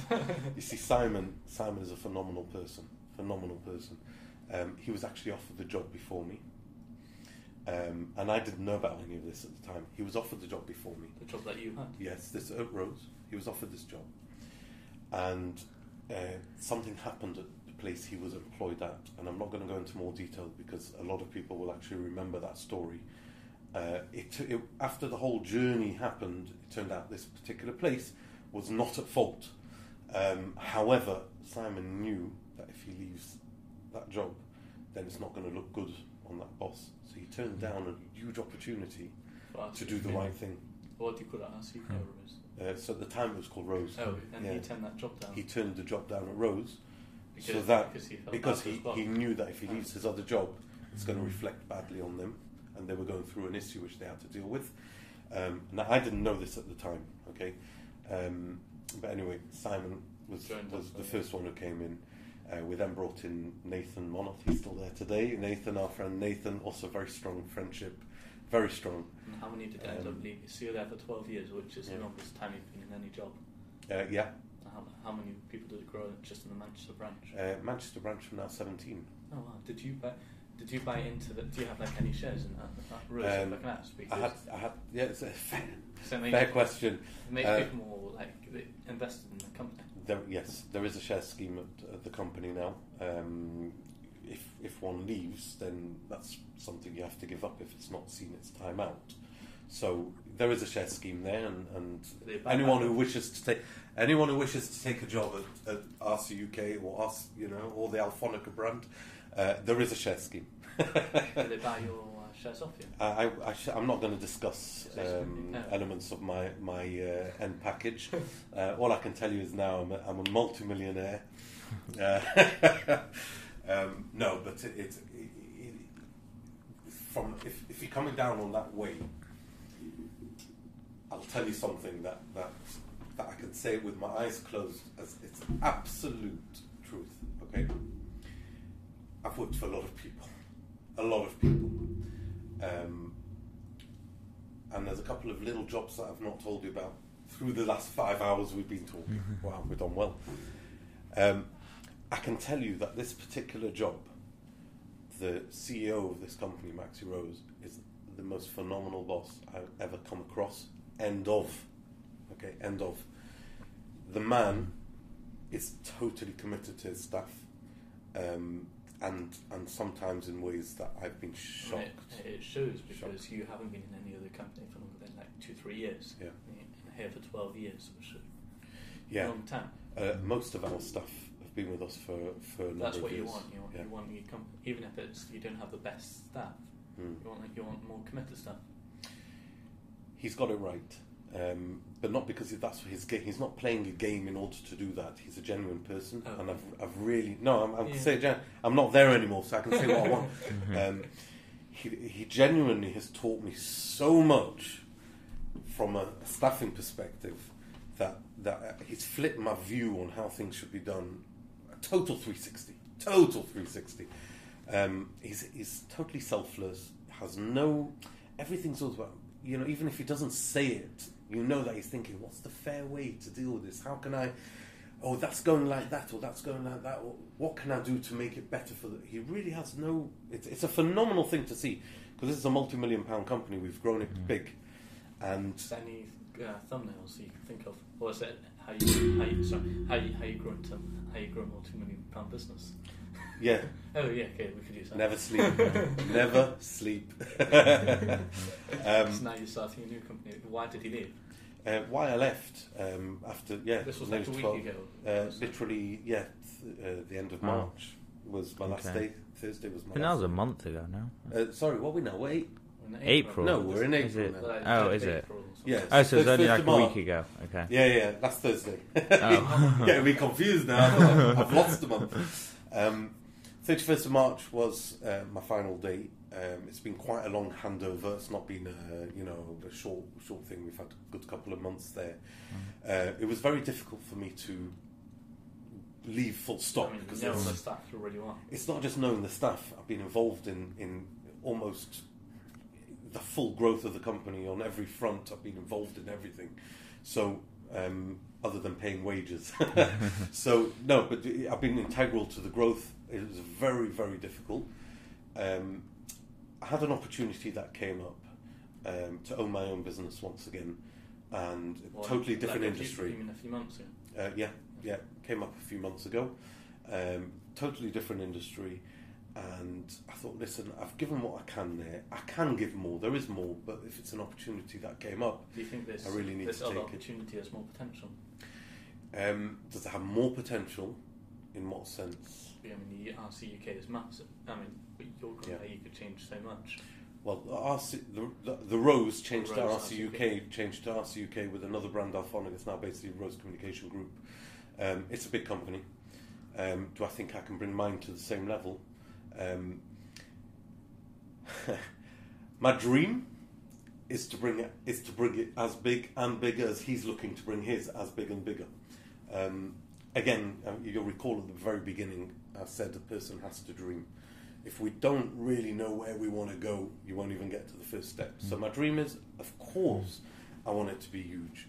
Right now, my focus has to be on getting the reins of this company because I've been working How, at another job. is this new, new It's small. company that you're It's small, um, but it's it's going to be. I, th- I think, give me the two to three years I need to do what I need to do with it, um, and after that we can have another discussion about where we're looking to go. Um, at this point, it's it's it's very very much um, very very very based on much. you. No, there's more. There is more to it, but it's very small. Um, I've had to. What do you I've had to keep it even smaller than it was. So, I've been working another job um, while I've been seeing my, my time out of that, that work. And I'm an honest person, and what I won't, I wouldn't do was to run my business in conjunction with running that job because then I can't hand it over right. It was a proper handover period. So, uh, some people told me I'm crazy. Yes, and I agree with them. I am crazy. um, but yeah, it was. I took a decision to reduce down more or less everything that was running and ticking and working. It's a working company. It's doing okay, doing rather well for what the size it is, and I still cut it down to its bare minimum just to allow me the time to get through uh, the And then you're handover going to bring it period. back up again. So, so my job Because you just now, finished. yeah, Mm. correct. So I just finished now. Um, we've got you know the Passover period um, coming Yeah. up in two weeks. So right now it's given me two weeks to just get a few things that I need to do out the then way, get them just cleaned up up, really properly. and then after Passover just start concentrating on, on giving it the run it needs. But Um, what, what do you do? So, uh, so we've actually it's really cool. We do a number of different things, but it's all around the facilities management um, idea of the I saw company. your website. Oh, you see my website, yes. So um, I'm not. nice I'm not going to plug it. It's a nice website. It's a really nice website. I've still not seen it with the pictures on final pictures, at least for now. I looked. They did website. Yeah, um, it's been it's been great working with that web team. They've been very very good. I'm happy to give them a shout out when it's done and signed off. Um, but um, so we do a number of things. Um, so it's back into the facilities management field, which I already did, and I know and I've, I've got. I'm working with someone from that time. We, we're working together, so each complementing each other. And the main day to day of the business is facilities management, where we're doing similar to what I mentioned before. Works for certain councils. that's got massive potential. it's it's look, it's definitely a business we can grow, um, and it's something we know. You know, so uh, it's quite good. It's quite good for us to be able to go back into it and base ourselves on that. That's good. The second um, uh, vertical that we have is again within the, the management, the facility management field. Um, is a thermal fogging solution, uh, which is a dry fog that sanitizes within seconds. It's a phenomenal product. Not for now. What we'll do on one of your podcasts, I'll come in next time as you're in the middle. I'll give you a burst. It'll take three seconds to fill this room, Let's try that. and, and your room will be. I've got it in the car. Should we try, Do yeah, it will take three seconds for your room to be should we try that? fully sanitized. With greatest pleasure. Let's try. Greatest pleasure. I'm more than happy to. Um, so that that's a phenomenal product. Wait, what do you mean by clean? It'll be like germless. It's, it's and germs. Yes, it will kill. Or Obviously, nobody will say 100%, but 99.9% 99.9. as everyone says, um, including COVID. It's all been tested and everything else. It's a great little thing um, because it's suitable for everyone. Just think How big it. is it? Well, you, we've got handheld machines, and then we have type of machines. huge machines that can hang on ceilings. Does it fill the room with smoke? Do you know what it's like? I don't know if you youngsters have ever been to a nightclub. Hmm. Don't say yes if you have. Okay. but if you've ever been to a nightclub, Irresponsible, don't go. as an irresponsible youngster, um, they have these fog machines. Yeah. It's basically utilizing the same technology. In fact, some of the machines that we use are the fog machines, just slightly adapted. Um, so it's the same technology. Where the, where the beautiful thing is with this product Mm. is it extracts as a dry fog, right? So if you would have um, electrical cabling which is open here, your computers, your paper, your your I don't know, all your, your sandwiches, whatever it is. What you don't want is that it's wet and then you have to wipe everything down Yeah. now, which is how everyone's doing it now. So they're spending hours on extra cleaning crew. They're spending hours on you will going need to around. clip this and put this on your website. hours on extra cleaning crew. yes. Hours on going around and wiping everything down twice. Yeah. First for the initial clean and then post extraction. With this, you come in, you fog, it creeps into every nook and cranny. It's literally, I will do it afterwards. Okay. And and it sterilizes straight away. So obviously you- Perfect for Pesach. Yeah, and it is perfect, but it's not getting rid of your crumbs. Not Yeah. It's, it's not a cleaner. It's there's the sanitization. So you think about it, uh, an aeroplane at the end of the day, Mm. they could just spew it through and Okay. take Mm. So it's really it's, Trains. it's amazing for company, a lot of Mhm. companies. hotels, office blocks, Yeah. your business, restaurants. We've got Mm. load of them running with it. Can I ask you a few lasting questions? Please, One of them is Yeah. one. What's one advice you'd give for entrepreneurs? what's one advice I would If give? you for- if you could only give one. My one piece of advice for entrepreneurs is take one thing and see it through. What, uh, through through see it all the way through because what a lot of entrepreneurs tend to do is they they think that they they think that they've they've got loads of ideas. So what they do is they'll, they'll throw them all into a pot, and then what they end up is with a pot of not very much. And I think if more entrepreneurs would just throw everything in the pot, do that, Mm. but then make sure you've got the pot. You've got great ideas, great ideas, great ideas. But I'm running on this idea now. I think that would help a lot more things come to market in a better way and a more structured way. Just yeah. I hope that that was a good answer. Just the last question: Why aren't you, why aren't you better at what you do? Why am I not better? First of all, who said I'm not? you always get better. um, 12 years I was in my last job, and there was not one day that I didn't learn something. Not one. um, things develop, things move on, um, and we are creatures of habit. So unless we make sure that every day we learn something new, in which case we're already better than the day before and the day before, that's why you always have to be better than the day before. So you will never be as good as you So were. why aren't you better? Is it just because you're saying? Because tomorrow there'll be Oh, something yeah. that I need to learn, Yeah. and then I'll be better again. But then there's already something else. I Every need to day. learn. So constantly improving. You have to. You have to. It's like the one percent rule. Do you Right. know? Do you know where we were, where where you look at the most successful businesses, um, all of them. Even I'll take a great example. You know how many over over COVID? Do you know how many um, people went into alcohol production? Do you know how many new types of gins there are since COVID? How many? I don't know the number, but I can tell you there are hundreds, hundreds. I'm sure everyone Yeah. went, uh, had a lot of alcohol during COVID. It wasn't just the alcohol. People were sitting at home, and people thought, "Oh, you know, let's start looking." at And it's quite easy to get the grains and you know To do it, and distill yeah, a small Yeah. distiller. There are loads of, of what they call boutique gins now. Okay, another one. People baking from home.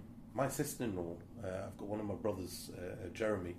His wife has done amazingly successful uh, baking for, for commercial companies. She's baking for their staff and for their leaving dues and opening dues and welcoming things and all the rest. She does phenomenal stuff, by the way. Um, but but she did that, and from in lockdown, she developed that company. She had a totally different company beforehand, which she couldn't run. So you look at all these companies and you think, well, why don't you do something? Why, why can't you be as best as you could be? It's because if you don't adapt to what's going on, you will never be as good as what you're going to be because you're not adapting. So if you look at a successful company today, they've grabbed an opportunity, they're doing something with it, But always Mm. and, and they will Yeah. continue to adapt, correct? And, the, and, and that adapt, adaptation could be very simple. It could be working with one person who started it now brings the second person in, or it could just be right moving out of this office and moving to that one there because it works But I better. mean, for example, you mentioned that accounting software before. Mm. I forgot what it's called again. Sage, Sage, yeah, yeah. they're doing a massive mm. advertising campaign now online. It's amazing, but it's just like I would not have thought they've been open for that many years.